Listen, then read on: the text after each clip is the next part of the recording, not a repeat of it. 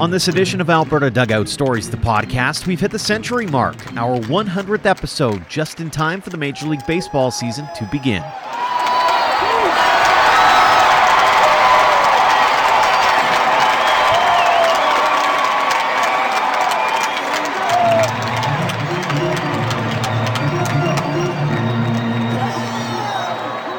Welcome to episode 100 of Alberta Dugout Stories, the podcast. I'm Joe McFarland. We'd like to start this one off by thanking all of you for embracing the podcast as we hit this milestone. We are so incredibly grateful to have you along for the ride since we launched things back in the fall of 2018. It's been a while since we caught up with ADS co founder and co contributor Ian Wilson. With the lack of live baseball to talk about thanks to the COVID 19 pandemic, he's been very busy writing stories for the website and really spearheading the popular In the Card series featuring baseball cards of Alberta based teams. With the return of Major League Baseball and a few club teams around the province, it does provide us with a little more to talk about. So, Ian, with that, welcome back. Thanks for having me on, and uh, congratulations on the the milestone 100th episode. That's uh, fantastic to get to this point. Hard to believe that we've gotten to this point. I mean, it's been what three years and a little bit since we launched the website. It's been a little over a year and a half, I guess, now since we launched the podcast. It's been a, an amazing run, and kudos to everybody who's been on board with us from the beginning, or those who are just joining us. So, uh, fantastic to have you along for the ride. On that note, fantastic to see some baseball finally being played. I'm sure you're probably in the same boat as I am right now, Ian, is watching the Twitter sphere, watching some of the videos of the intra squad games, some of the exhibition games are being played. I mean, baseball, at least at the major league level, is back. Yeah, I mean, I think there's some nervous uh, anticipation about this this season ahead. Um, I'm of course like a, a baseball fan, so I want to I want to watch it. I want it to be on TV and something that uh, I can sit down and enjoy on a on a sunny sunny day in the in the back backyard and that kind of thing. But um, yeah, I do, I do still have concerns that they might. You know, I think they'll get the season started. I I just am very hopeful they can finish it because mm-hmm. uh, obviously a lot of that's out of our control and seeing the uh, developments in Toronto, uh, who knows, right? It's mm-hmm. really hard to, it's really unstable, but uh, hopefully, at very least, we get we get some Major League Baseball that we can put our eyeballs on for for a while, and hopefully they they get that 60 game season completed, and and playoffs would be nice too. And for those who have been watching over at albertadugoutstories.com, a few really cool stories that Ian's been writing uh, with regards to those connections to Western Canada and the Major League Baseball and Major League Baseball. And we'll start off with a team that's near and dear to your heart, the Seattle Mariners. Their opening day pitcher is going to be Marco Gonzalez, who has a bit of a history back here.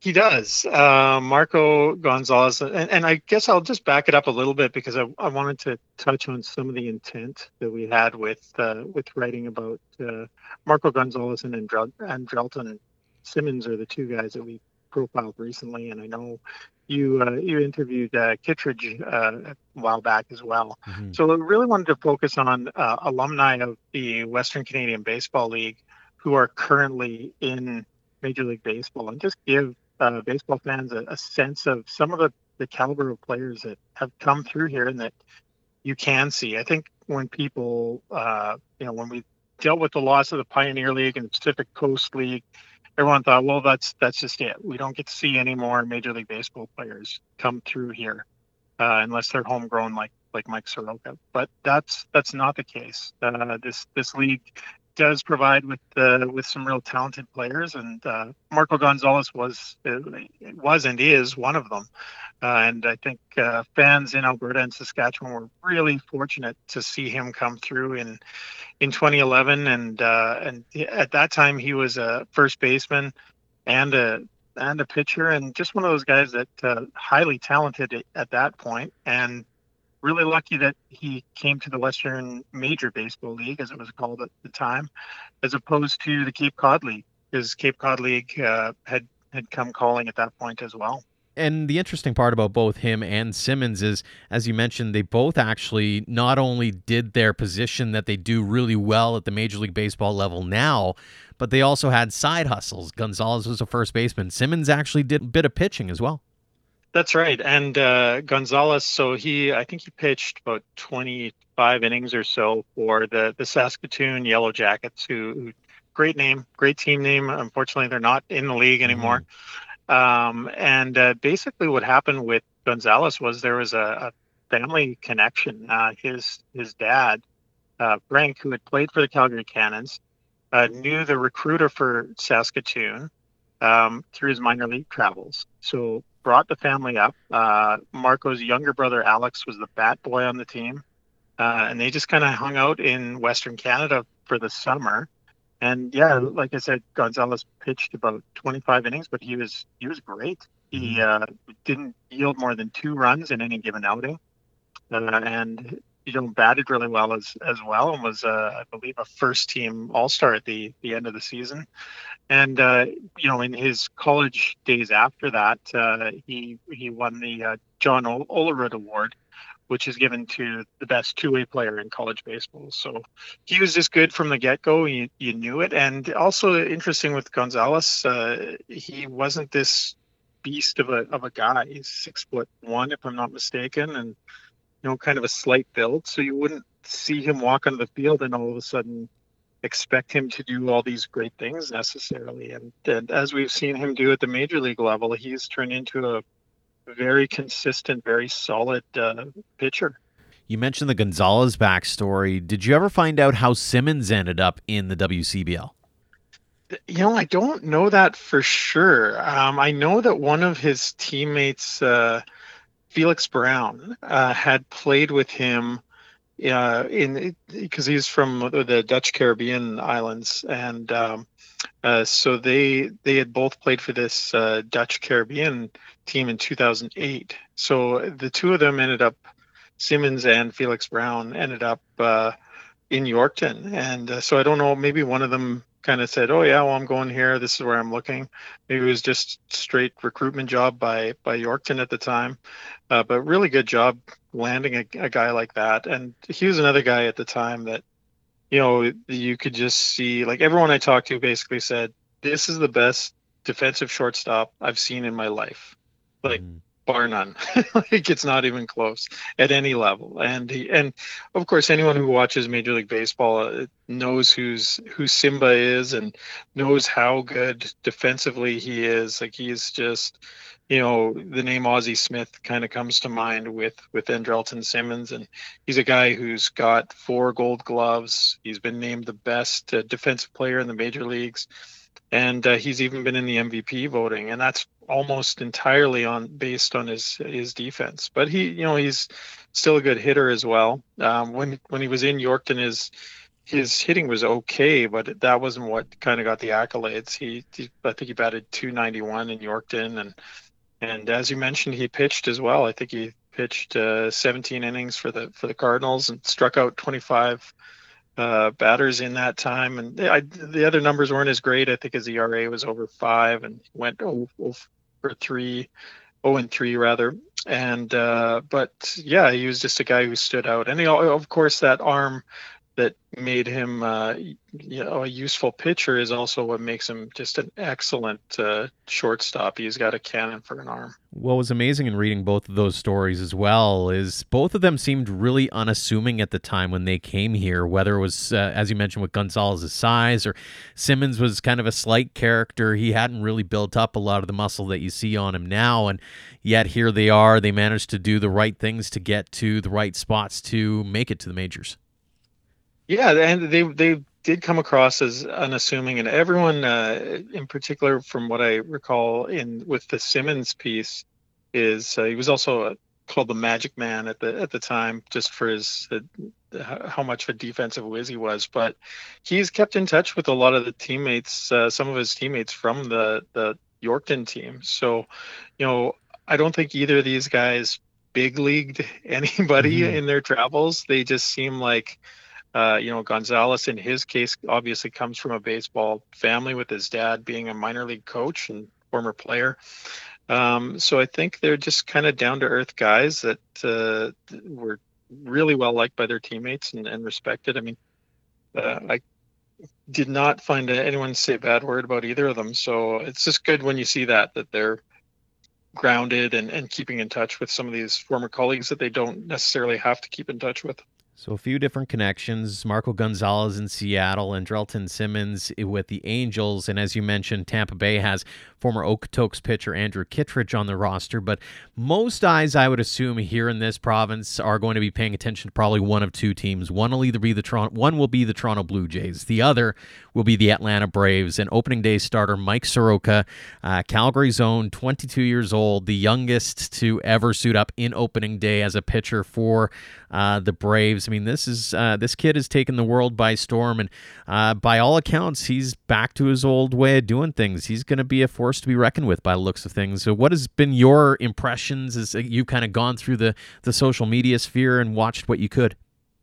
Yeah, I, I'm really curious to see what what he's capable of in this uh, in this shortened season, and also how he's he's used. I know last year and the year before, even the management was was very kid gloves with him. They didn't want to overuse him, and to the point where it made some fans irate, where they, you know, Soroka would be coming out in you know fifth or sixth inning, and they're like, why are they pulling him now? Like, mm-hmm. and it's obviously they're they're trying they're in it for the long haul and they want him to to maintain his elite status so i i assume they'll kind of ramp him up kind of slowly but i don't know I, I don't know and i also i wonder what it was like for him to he just seems so locked into that baseball life and that routine as many of these athletes are right they mm-hmm. are so used to you know reporting in uh, you know on X date uh, at X time of year, and this whole disruption with uh, with COVID and the, the big pause. Uh, I'm just curious to see what he was able to achieve within that time, both physically. I know he was still throwing uh, throwing bullpens here and there, and uh, I think he had ordered some workout, uh, some gym equipment to his home during that time.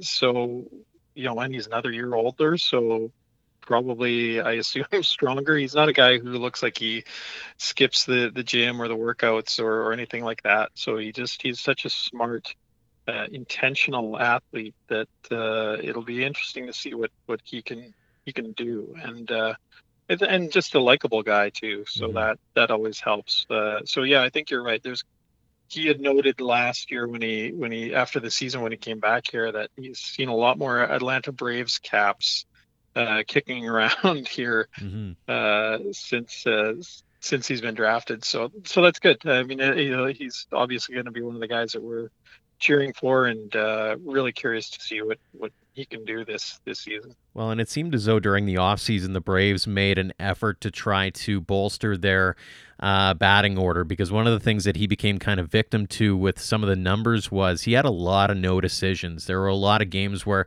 they would g- lose 2 1 in the eighth inning, they'd lose a couple of runs or what it like he'd be he'd be in a bad spot um, just based off, even though he was putting up great uh, a great outing, and so it, it'll be really interesting to see how um, the off-field acquisitions for the Atlanta Braves either help or hinder his progress, especially numbers-wise. And to your to your point, does that uh, is that helped or hindered by the fact that you have COVID? You've got a really quick ramp up to a 60-game season. There's some there's some real weird X factors that are going to go into uh, the shortened season.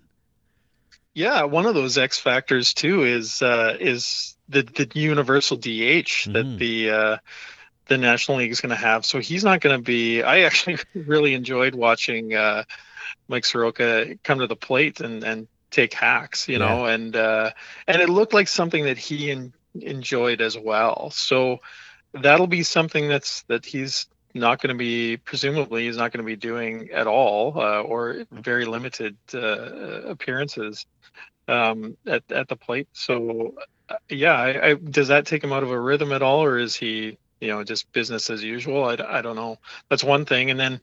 Yeah, I was really excited when I saw that they had gone after Yasiel Puig, mm-hmm. uh, and and then of course Puig got COVID, and then they said they didn't reach a deal, and Uh, so I, I don't know if that's still potentially going to happen, but uh, I mean, they have a really good young team, an exciting team, and uh, I'm very curious to see what uh, collectively they can do. And a lot of people are picking Acuna to be, you know, the NL MVP this year in that that sh- short sprint of a season. So we'll see what uh, see what they're capable of. There's so many wild cards; it's just hard to really predict things mm-hmm. at the moment. Absolutely. Well, on that note, we'll give Ian a bit of a breather and talk a bit about Mike Soroka in a way many might not know about.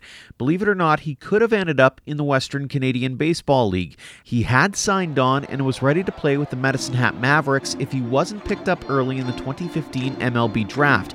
We all know what ended up happening, but it leads to the questions about what if. So we thought we'd chat with Mavericks owner and GM Greg Morrison about what almost came to be. Greg, thanks so much for joining us here on the podcast. Thanks for having me, Joe.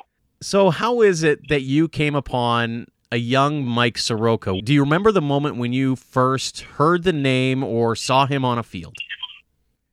Hmm, we're going back in time a little bit here. So, it would have been uh, the T12. I was one of the uh, Alberta coaches there for uh, a few Septembers, and I might have heard of him before then uh, because it was starting to build a little bit, even as he was 16 years old, kind of who this kid was from Calgary. And uh, I had the privilege of meeting him. I believe it might have been 2014 out in Toronto. So, um, great kid, very mature kid for his age, tall kid, you know, and uh, what a career so far, right? What an exciting uh, moment for him and, and his family right now to be the opening day guy for the Braves, right?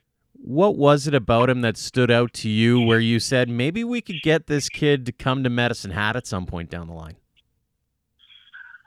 Well, on the field, just utter domination, right? He just has composure and and uh, you know, knowing like Chris Reitsma was a mentor and one of his pitching coaches who actually uh, knew uh, Chris was a little younger than me in the farm systems, but I remember facing Chris and and uh, knowing what kind of makeup Chris had as a pitcher and a player, and um, you know, it really rubbed off on Mike. And uh, you know, Mike was just he has command of all his pitches uh, for being a very large, you know, big-bodied kid at that age. You, generally, you don't have so much body control. You know, when I play in the minors, there'd be guys in their early mid 20s still kind of figuring out their bodies and, and their size. And he just seemed to know where he could control his body and, and good balance as a pitcher.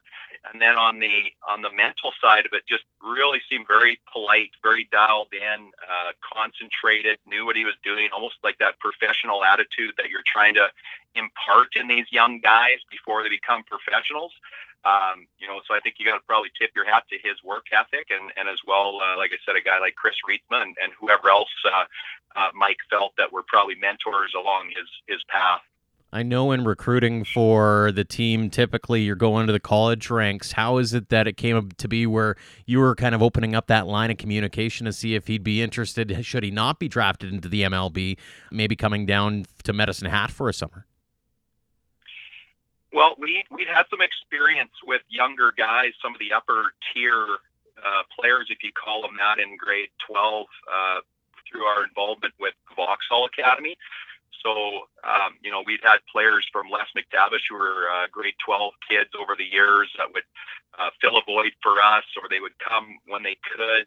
I, you know, it comes down to talent, right? And if, if whether you're 16, 17, 18, or 23 years old, playing in the WCBL is about uh, competition, obviously development. We want these players to develop as players, but if you're going to go out there and compete and, and you're a pitcher and you can throw strikes and you can throw two of your pitches for strikes on any given day, you're going to do well. So uh, to me, it's more about can you perform, can you compete, uh, as opposed to uh, where are you from, you know, what's your age kind of thing. What were the conversations like as you tried to lure him uh, to the southeast? Um, geez, you know, I don't think there was any conversations in September at the T12. I think it was probably in that winter. Um, you know, it, it's like anybody else. It's you, you start a list, and and uh, you know who are the guys you feel can help your team win, and and uh, yeah, it was great just talking to them. And I think uh, getting around them for that 10 days at T12 helped a little bit because, you know, those younger guys, you know, they they have to put a lot of trust in you as a coach and know, you know, if they're, uh, getting in the car and going somewhere to play ball. They want to know that they're in good hands. And and um, you know, from my end of it was just conversations and reaching out. And such a good kid on the phone, very professional, very appreciative. Um, you know, and then right down to the end there where. Uh, um, you know, we were anticipating him coming down, and and the way things went with him um, getting word that he was most likely going to be a top two round guy.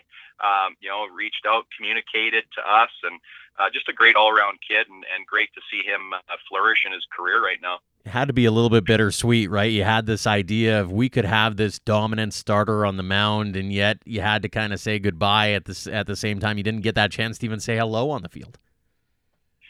Yeah, and it's happened a few times. We've had some guys that uh, you know ended up just never got a chance to to don the uniform for us, and you know I I've been around at, at enough different levels that I know that you know the Mavericks in our league isn't the end game for a lot of guys, whether it's a coach, a player, or a front office person. And um, yeah, it would have been great to have him down here and, and throw an inning or two and and have the fans be able to say, hey, I saw that guy pitch, you know, in that year right before he went in the draft, and but uh, it happens occasionally. And, and like I said, uh, you know, there's you know when you talk about bittersweet, I, for how his career's panned out, very well deserved for him. Um, you know, just the pleasure to be able to coach him at uh, T12 was was pretty special.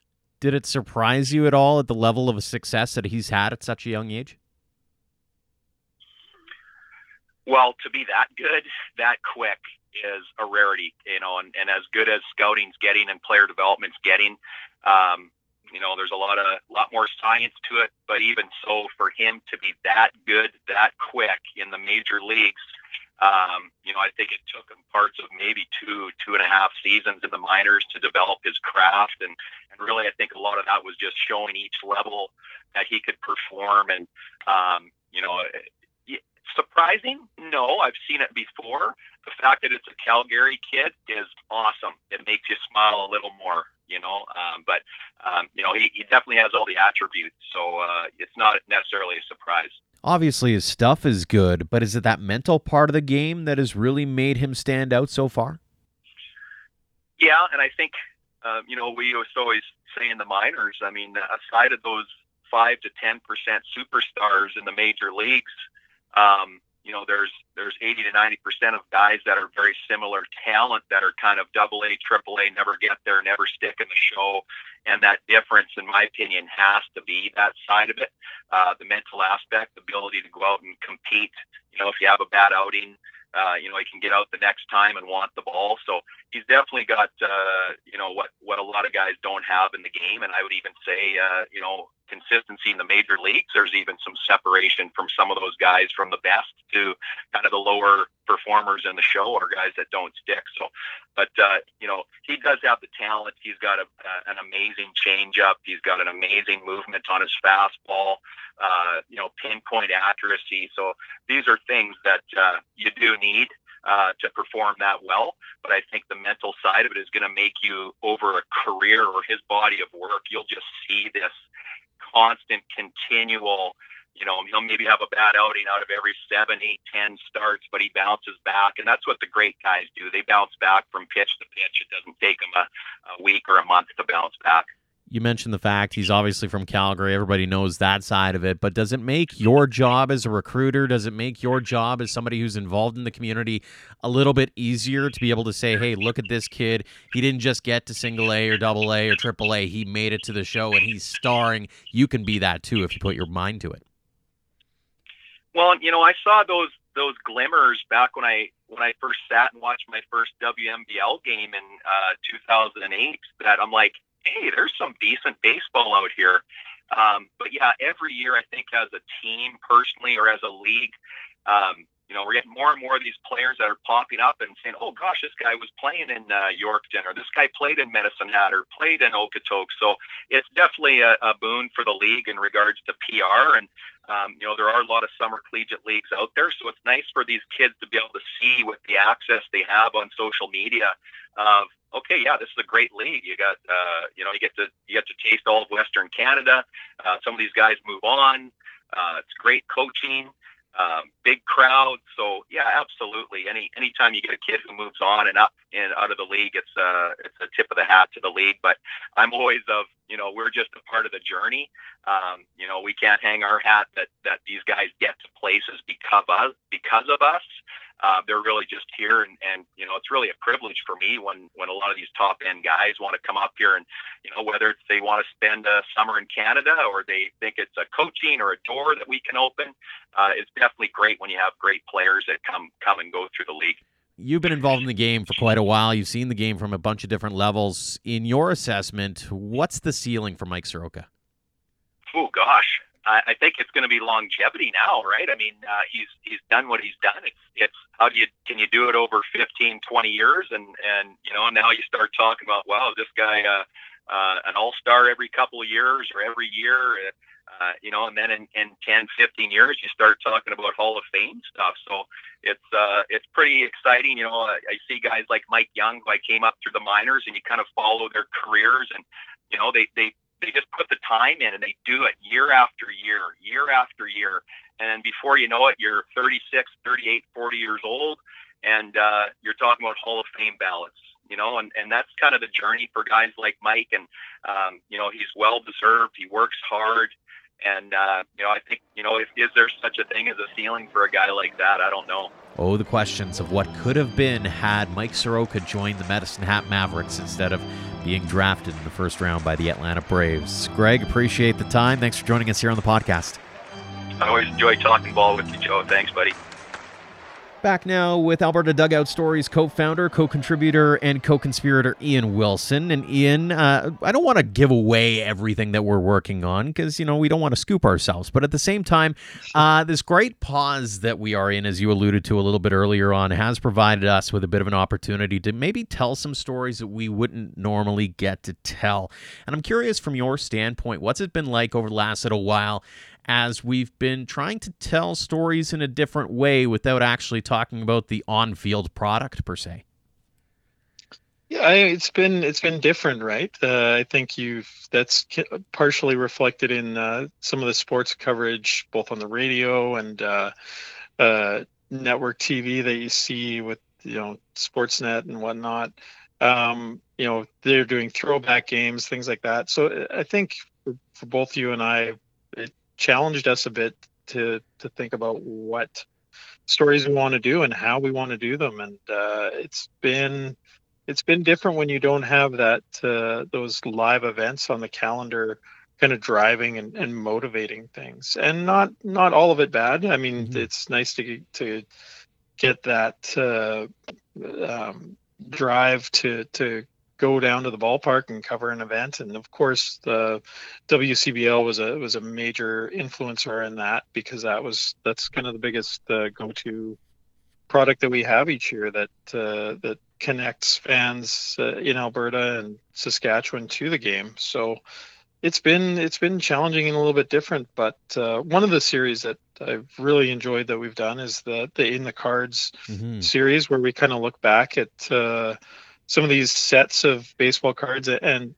through that uh, the the players who've who've come through Alberta both uh, you know for the in the Pioneer League and uh, mainly in the Pacific Coast League as well with those Cannons and Trappers and uh, Lethbridge and Medicine Hat teams. So that's been that's been a fun one to to kind of sink our teeth into one of the things too that I've really enjoyed is just getting to know some of the personalities beyond the the typical give it 110% work hard going to the corners kinds of conversations that you typically hear in hockey circles.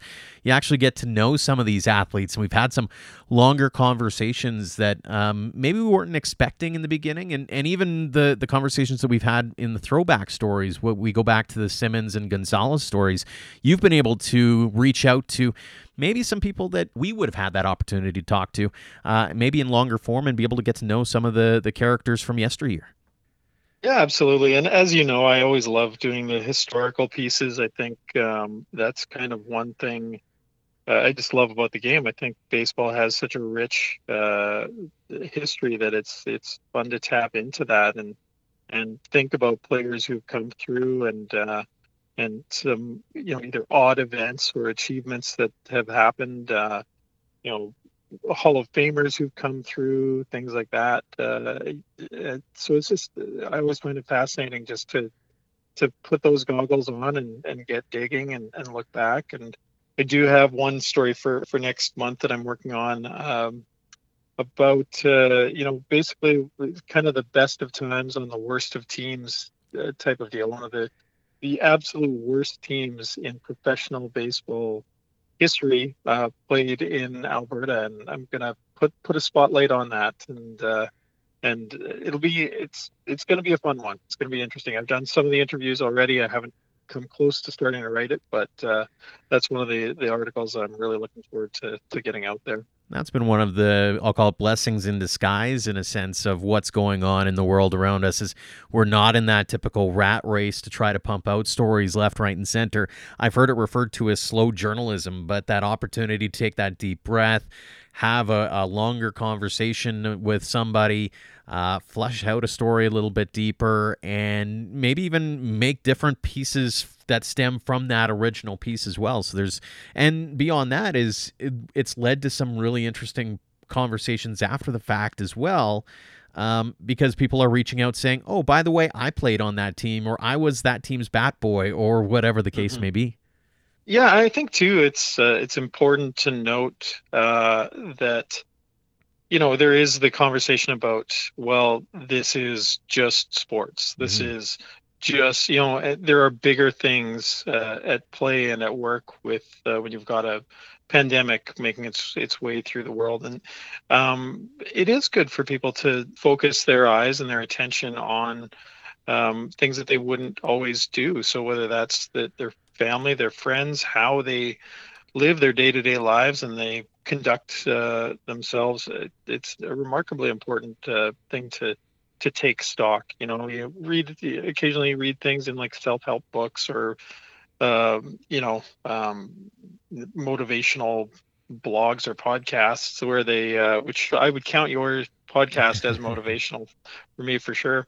Um, but I, where people are just kind of like, well, yeah, it's important to do this and important to do that, and a lot of times we know that in our heads and we uh, but we don't we don't follow up on it. Well we don't mm-hmm. have time. I've got to got to get the kids to this got to run them to this. I've got this event planned for this.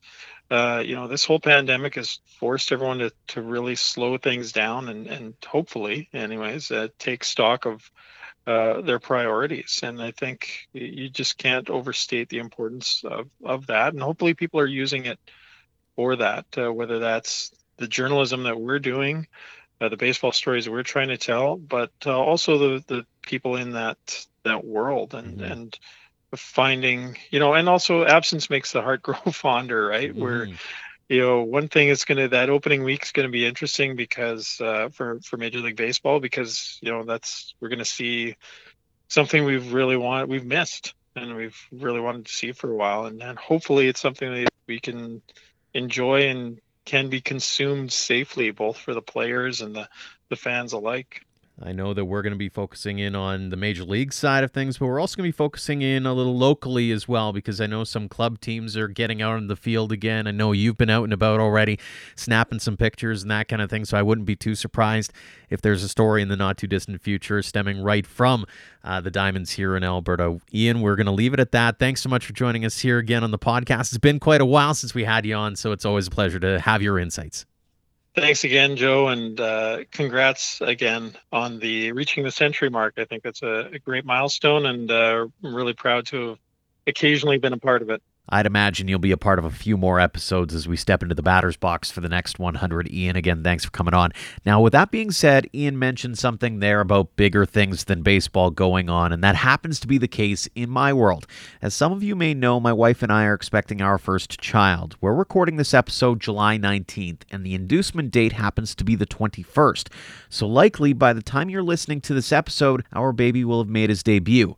My plan for the next little while is to spend time with my little family so there will be no new episode of the podcast over the next couple of weeks. Stay tuned to our social media channels as we'll keep you updated on everything. We hope you use this as an opportunity to go back into the archives and listen to some old episodes of the podcast, or maybe enjoy watching some baseball on the TV with your families.